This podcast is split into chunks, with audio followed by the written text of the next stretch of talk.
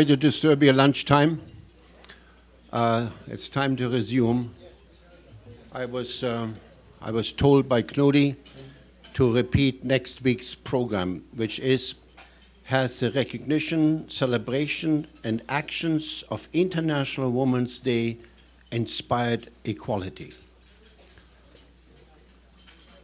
So now we will move into the question and answer period. And I asked uh, Andrea and Connie to come up, please, and take the questions, which I hope will be, as usual, concise, but um, also short. Short. S H A O O R T. so please help us discuss this important issue.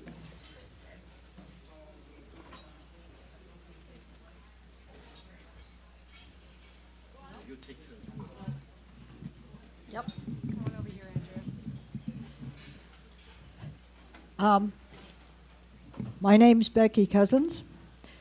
I'm a long time enjoyer of the castle area. Um, before it was trashed, except by logging and all the other things, but not by OHVs. Um, we, I keep hearing from many sources that only two, three, four, five percent of users are are motorized. Um, and yet they are getting all the publicity. What can all the quiet users do to unite, to have rallies, and show Albertans that there are a lot of people who care? Thanks, Becky. So the short answer is speak up. And I get it, we're part of a quiet majority, but you need to speak up. You need to write an email, you need to call, you need to organize as you feel you can organize, you need to take part in public consultation. Um, what we have what we have seen in light of the recent rallies and other activities that are pro quad is that it's easier to rally against something than it is for something. So I would ask everyone to dig deep and speak up. Yeah, I'll second that. My name is Knut Peterson. Uh, I was wondering if you could talk a little bit about snowmobiles. What are what are what are the plans for these parks in terms of uh, snowmobile use? Uh, is that the do we have the same? Pro- it's a different problem, but uh, are they less invasive, or can you fill us in on that, please? So in the draft castle management plan, uh, motorized recreation included snowmobiles. And uh, there are many different reasons for that. Again, uh, the science is out there regarding users. Uh, there's uh, quite an impact from snowmobiles on other users. There are impacts on other kinds of wildlife values, but they have actually looked at this and bulked them all together uh, under the motorized recreation piece. So if you have a concern about snowmobiles, again, bring it forward to the castle management planners and speak your piece. Um, I think that's important, but I think that there is some science out there that actually is pointing towards some detrimental effects from snowmobile use on the biodiversity values, in particular. Um, the, the, Crown Managers Partnership, I'm not sure if anybody knows about this group. It's um, part of the Crown of the continent. It's actually agencies so Montana, uh, BC, and Alberta. It's called the Crown Managers Partnership. And they have flagged uh, one of their major concerns for the crown of the continent is mesocarnivores. Now, mesocarnivores are lynx, uh, wolverine, bobcat. Those, particularly wolverine, are particularly susceptible. Right now, we're doing there's some research underway, and we're looking. And the recent research, the only thing I saw was the Flathead side, the BC side. There was quite a few that were denning, mothers with kits, etc. There are only two found in the castle. So, if we're really talking about a full suite of biodiversity values that are important for the future in the crown of the continent, this is a biodiversity value that is actually on the radar for agencies as well as others and conservationists. So, just putting that out there, uh, snowmobiling, and believe it or not, they're finding that ski touring also has an impact on wolverines, especially denning women, or denning women, women wolverines, female wolverines. Terry Shellington, thank you both for your presentation. Um, I'd like to hear your comments on today's article on, I guess, yesterday's announcement by the provincial government that there will be a, as I interpreted, a year's delay in uh, implementation. Uh, I think some are interpreting that as the government losing a little bit of political will here. Uh, I wonder if that's your interpretation. No, I don't see it as that at all. Uh, what we see that is actually giving enough time for people to weigh in. We've heard this from municipal district councils. We've heard it from other people that this seems like it's, it's a lot. That document's over 100 pages long. So let's take a look at it seriously and, and give people an extra month to actually weigh in. And actually, I'm, uh, I'm actually in some ways grateful for a little bit of extra time, even though it needs a lot more work for us. But it allows the quiet side, the majority that actually thought this was done and it was done. And if you're in favor of this, then you need to speak out now. You've got an extra month to talk. Please don't take your time. Please do it now. But uh, I really think it's important that we, we just say this is good. Uh, to have that extra time for input to the castle management plan. The actual access opening is another time by because basically, as I mentioned before, that last slide I put up is that they're looking at other designated or areas that they can actually use for this use, these kinds of motorized recreation. They're going to need some time. The planning is underway, but there's a lot of public impulse still to come, so that's why they're doing a phase out. So I think it's actually prudent on their part to some extent, politically. Now, speaking from Castle Crown's point of view and the rest of us, we wish that it hadn't happened. Uh, we think that it's important that we protect the castle for the values that are there. But that's just reality at this point, so there we go. My name is Van Christou. Uh, thank you very much, ladies, for your excellent presentation. I was delighted to hear that uh, Shell Oil is, is considering closing down within a number of years. Um, they, as people here probably are aware of the fact that they have punched through a great number of roads that have done an enormous amount of damage uh, in the castle area over the years. And I know that they're committed to doing a lot of uh, restoration when they do close down. But in addition, my question is that in addition to encouraging us all to make our, our views known regarding motorized vehicles on the western on the eastern slopes, uh, would we not be also well advised over the long term to encourage Shell to carry out their restoration completely and in, in great detail so that we end up with uh, a restored eastern slope? Okay. Well, Shell Waterton, um, I was actually been to a few of their meetings, uh, what they call the Watershed Advisory Group, WAG. And uh, they have been talking to us about, you know, their eventual, it's a 10, 15, maybe, I don't know, who knows. Uh, but there will be a phase out over time. And their restoration actually is actually actively underway right now. So they will be looking at, once those uh, well sites are done, uh, they will be rolling them back. And so uh, the other thing that I have noticed, and we've had a tour of their sites, is that they're actually using native vegetation for restoration, um, which is good. They're trying really hard to work around the streams and uh, really critical habitat for tr- trout. Always room for improvement, um, but at least there's an effort there on the side of that company to do the right thing. So we encourage them to do so. Did I answer your question? Well, not quite. Okay. I, I think we all, that we'll all benefit Mm-hmm. if we as a public become aware of what they're doing and encourage them. Yes. These companies need encouragement. Yes, they They'll- do. They'll cut corners if they can. Yeah, just watch them and then, yeah, definitely encourage them to do the right thing. And if you see, you know, where it has been not done properly, then let them know. Absolutely. Uh, Mary Shillington, I thank you both of you for not just the, your talk today, but for the hours and hours you spent on this issue. So thank you very much.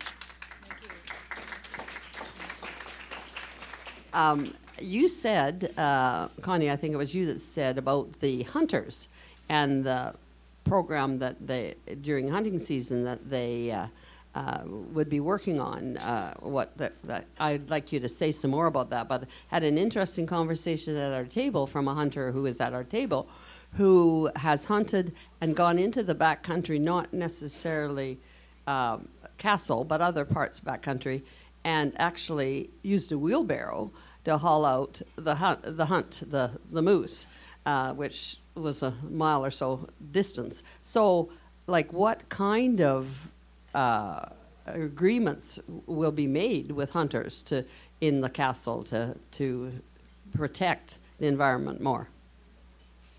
That's a really good question, and thank you very much. There was a fair amount of discussion re- in the Castle Working Group uh, regarding hunting. And as I mentioned already, hunting is allowed in both the parks, which actually, for the provincial park, which is more, more used by people, uh, this was always a bit of a question on public safety as well. But what they've decided to do is to, to allow it and see, you know, within the castle draft management plan, it's allowed in both parks. Access was brought up. How do you get that animal that's five, six kilometers back there? And, and I like your idea of the wheelbarrow. I'm all for it. Please put it into your, your statement on a personal level. I'm all for that. And also, there's a new burgeoning group in Alberta called the Backcountry Hunters and Anglers who are absolutely non motorized and want to go that way, right? So they're actually coming to the forefront now, just just starting, and uh, definitely with that ethos in mind. If you're going to go back there and get that animal, you got to carry it out yourself, right? So um, but at this point, they're allowing for, it sounds like, at this point within the draft management plan, and again, that's still open for decisions, uh, to have some kind of limited trail access for hunters during hunting season. Okay, so that's what we heard yesterday. I have no more information on that than you do. Uh, what does that mean? I don't know. So, you know, you're welcome to weigh in on what you feel about that, that particular point. I'm Douglas Mitchell. Um, want to change the, the pace a little bit.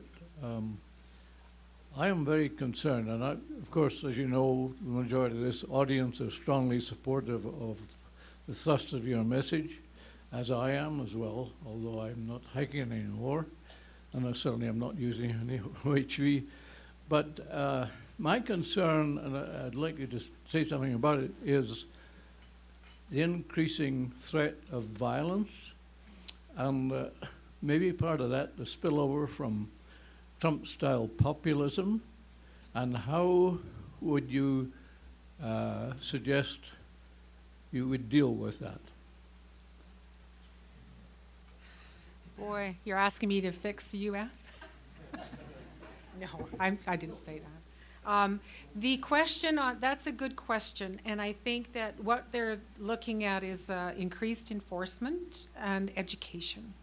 So what we've found with the actual officers who have been out on the ground in the last year or so is that there is a major education component to their interaction with the users.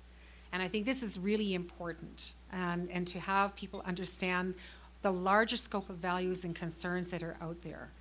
And it's also behoven to all of us to talk to our friends and neighbors who are actually quad users as a society, we need to actually engage and not create the bubbles that actually create division amongst us.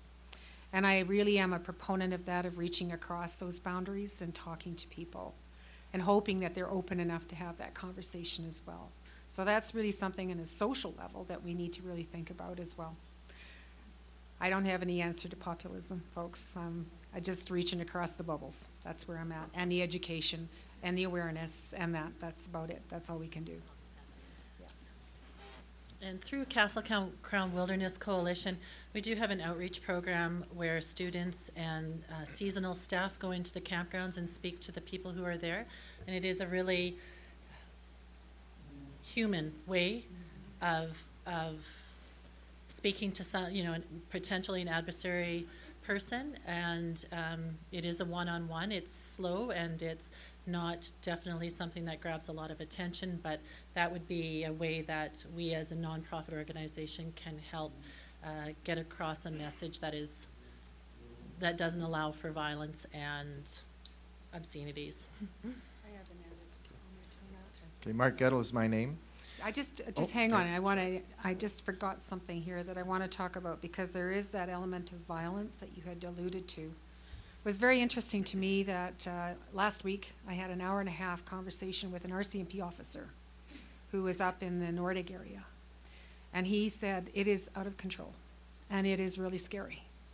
And there is an element, it's not all of this particular user group, there is an element, and there is some grave concerns regarding safety of the officers that are out there, et cetera. So it's not, you have to be very careful about where we go and what we do. Um, and uh, measure that very carefully when you are actually embarking on reaching across.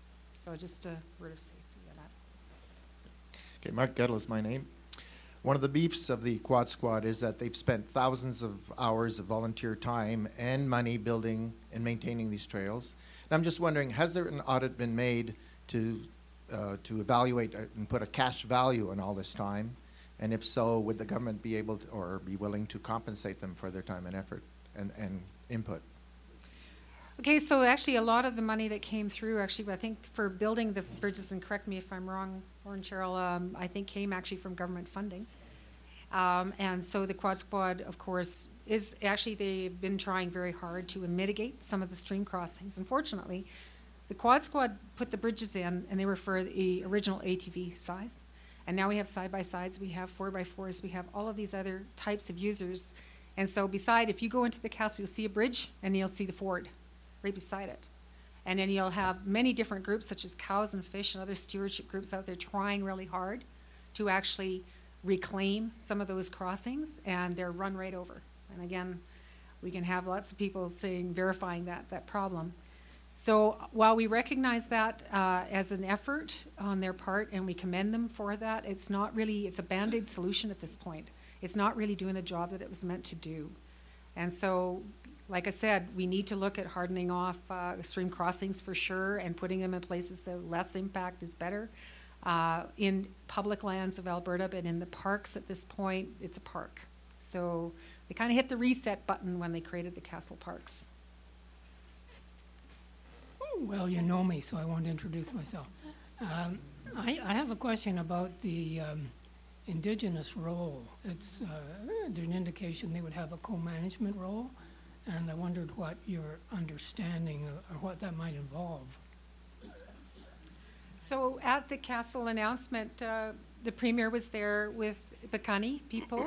There were wonderful dancers, children were there, and drummers, medicine, and a person who did a, a, a prayer for us at that gathering. The Piikani will be actually part of the co-management. They're going to embark on how to actually integrate the, the actual traditional ecological knowledge, the historical aspect of the of the use of First Nations into into the park.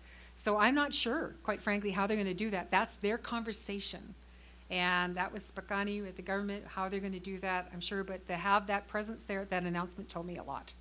That they are going to be actively a part, and we will see more than likely, I would suspect, don't hold me to this, probably in the interpretive center, you know, something about First Nations history, and we may have First Nations people actually working there in interpretation, whatever it is that they are going to be doing. I have no idea at this point, but that's what I suspect is happening. I hope that answered that question. In other words, I'm not sure, but I'm glad. uh, Art Sanford, and um, I might say that I have spent now just over 50 years camping in the castle. The Castle Falls has been my spot. And also, uh, I've spent 49 years building the Mill Creek Baptist Camp in there, which is operating very well. But I do have a concern that when I look at the number of logging roads and trails that have been closed off and the amount of underbrush that's in there, I don't think it's going to be a question of if, it's going to be just a question of when the castle is going to burn. And we're going to be like the Lost Creek fire, your access of getting fire crews in there is going to be very difficult. That's the one issue I have. The other issue I have is you know, if anything I've learned in life, it's life is one of compromises. And you've got a $100 million uh, recreational vehicle, and by the way, I've never owned one or used one, but in there, and they've been there for a number of years. I don't like the idea of the rounding cap and, and the damage they're doing, but we also need to recognize that it is a major uh, economic deal in there. And my question is are you prepared to compromise with the off road pe- people or is there going to be a stroke of a pen that uh, throws them all out? And whether that, and then there's going to be a lot of pushback if you do. Do you want to answer that question? Okay. So that's um, a multi-layered answer question requiring a multi-layered answer. So on the fire piece, I think as uh, any of the parks that have run into this, when you actually create a protected area, you need to look at how fire is actually active on your landscape. And I know they'll be working with fire hydrologists and or fire experts, et cetera. My sense is probably they would look at prescribed burning in specific areas as they do in other areas, other parks in Alberta, national parks included. So that would be one of the things that they would look at doing, and also Fire Smart around different areas. I mean, those programs are already there, and so I think that's that's where they'll go with that piece.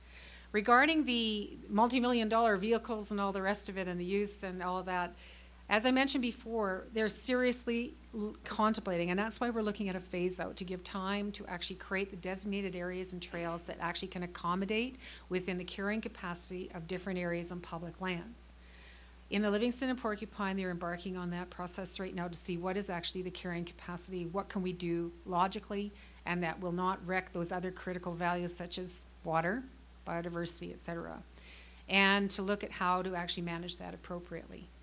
So we will do their, do the best we can with that, and it requires everybody to weigh in on what their needs are. And uh, that's where I see that going. In the castle, it is still open. The castle management plan draft is out for public input. So I'm sure that that particular cohort is definitely alive and well and putting in their, their request to stay alive and well and have, as I've heard, a shared park, shared use park. But I'll also say that quiet recreation segment that brings in, as I mentioned, the BLM study that's in the United States, two thirds of the money comes from the quiet recreation sector. Our, our actual parks, such as Waterton and Glacier National Park in Montana, I don't know how many times I've heard the superintendent say, "We can't take any more people. We're full." Waterton was actually there was a huge lineup out onto the highway last year on a long weekend. Banff is bursting at the seams. It's going to be even more this year. Now everybody's free pass, right? So what are we doing with this this segment of tourism and recreation that brings the bulk of the money? I think that we need to accommodate them. We need to look at where we're putting this into the crown of the continent in a realistic way. And we need to accommodate the motorized recreation groups to the point of proportionality of their use in re- relationship to the others, other Albertans and other visitors as well. So I think it's underway. It's just going to take some time and make, make sure we do it right. That's, that's where we're headed. I'm hoping. I'm Van Christie with the second question. Um, can you tell me why the why hunting is permitted at all in the castle area, uh, the way it is not permitted in our national parks of Canada? That is the designation under our public, our Parks Act. And uh, that's, it, it is actually discretion too of the actual management plans. But it is actually an allowed use in our, in our wildland parks and our provincial parks. Have a look on their website. and not in national parks because that is a federally listed uh, park, so it's a different mandate altogether. And, uh, and if you don't like that, then I did hear some rumblings about revision of the Parks Act down the road, but we'll see. And in that again is where do you want to go as a social, you know, socially? What kind of input would you like to have to that particular question when that happens? Hi, uh, am I allowed another question there? Yes, you are. Okay. Uh, thanks you very much for coming down. Uh, I should tell people that uh, Andrea Halati is. Uh, I used to watch her on a basketball floor many years ago uh, at U of L, and she's a Hall of Famer in Lethbridge. I'll say something. The older I get, the better I was.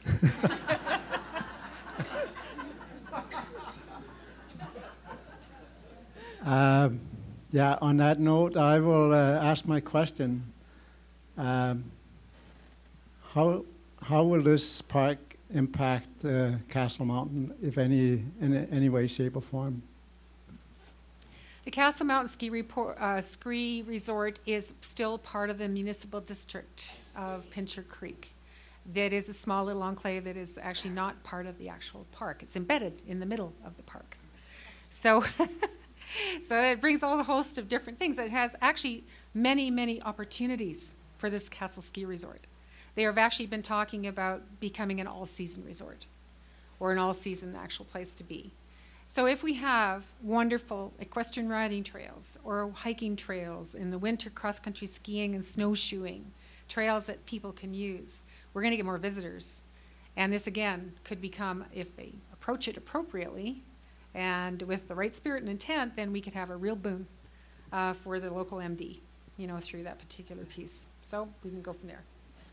And uh, there, there are resources being put into, as we saw with Minister Miranda's business plan, and also the order in council that, that southwest corner of Alberta has been given the tourism nod, and re- money and infrastructure, et cetera, will be put into that area as far as tourism. So I think Castle Mount Resort um, has a great opportunity in front of them. And on that regarding, I always say, okay, you look where infrastructure goes and then you know where the intent goes. So there's actually, right now, the MD Pincher Creek is looking at water and sewage uh, issues for both the Beaver Mines and uh, addressing those concerns and needs, and for the Castle Ski Resort. There you go. I take the right to ask the last question. Um, I gather, I got, I, I, uh, thank you, Terry. Thank you, Terry. I gather, um, over the years, I've learned that the whole thing is public attitude. Public attitude towards, well, anything, in this case, public lands. And um, to change public attitude is a long term process, but political systems are short term processes. So, how can we ask government to deal with this issue?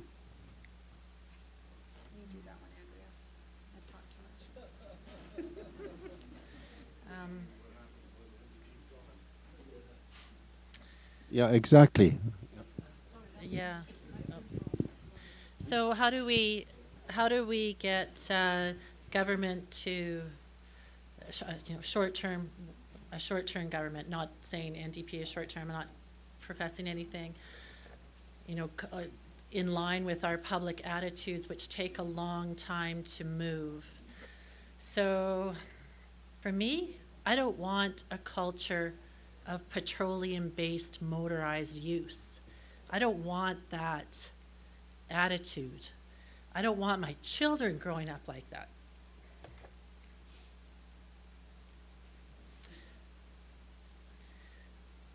I don't want to be included in a shoot 'em up, rough, you know, redneck, let's have a party with alcohol on quads. That's not my culture.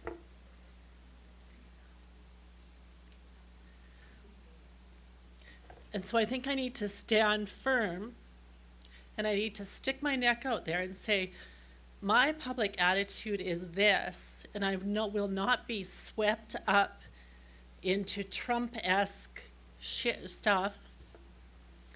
And I will not let that be part of what I consider my Alberta attitude in my culture. Obviously, this is personal. Um, but I do. I think. I think um, we as a public and we as individuals.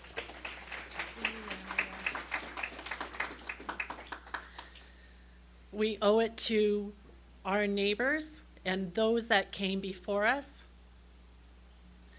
We owe it to ourselves and our kids not to let someone else speak for us and not to be involved in something that we are not. So I don't, that didn't answer my question, but it felt very good. You answered the question exceptionally well. You taught me that it is a matter of the heart, isn't it? Okay, Terry, what happened to you? Last question. Well, I decided that was a good note to end on, but uh, uh, but I just wanted to make a comment. You can, you can comment back if you'd like. Uh, I'm blessed to have a seven-year-old grandson who who delights in spending some time looking at motorcycles and so on. So we've walked through New Way Motorsports there on 43rd several times, and I'm just relating back to your comment that sometimes the bridges of your of olden days don't fit modern vehicles, and I know there's a tremendous amount of industry involved in the motorized field, and uh, every vehicle is bigger than the last vehicle, and there's now virtually Greyhound buses uh, that you can buy to, to do off-roading with. And uh, so it's, it's an industry that's got completely out of hand in terms of uh, exploring the wild. Uh, and uh, so it, it's another reason to, to draw a halt because the vehicle industry can always make a bigger, a bigger unit. Uh, but no, most of what I see there doesn't fit uh, the wilderness. Thank you, Terry.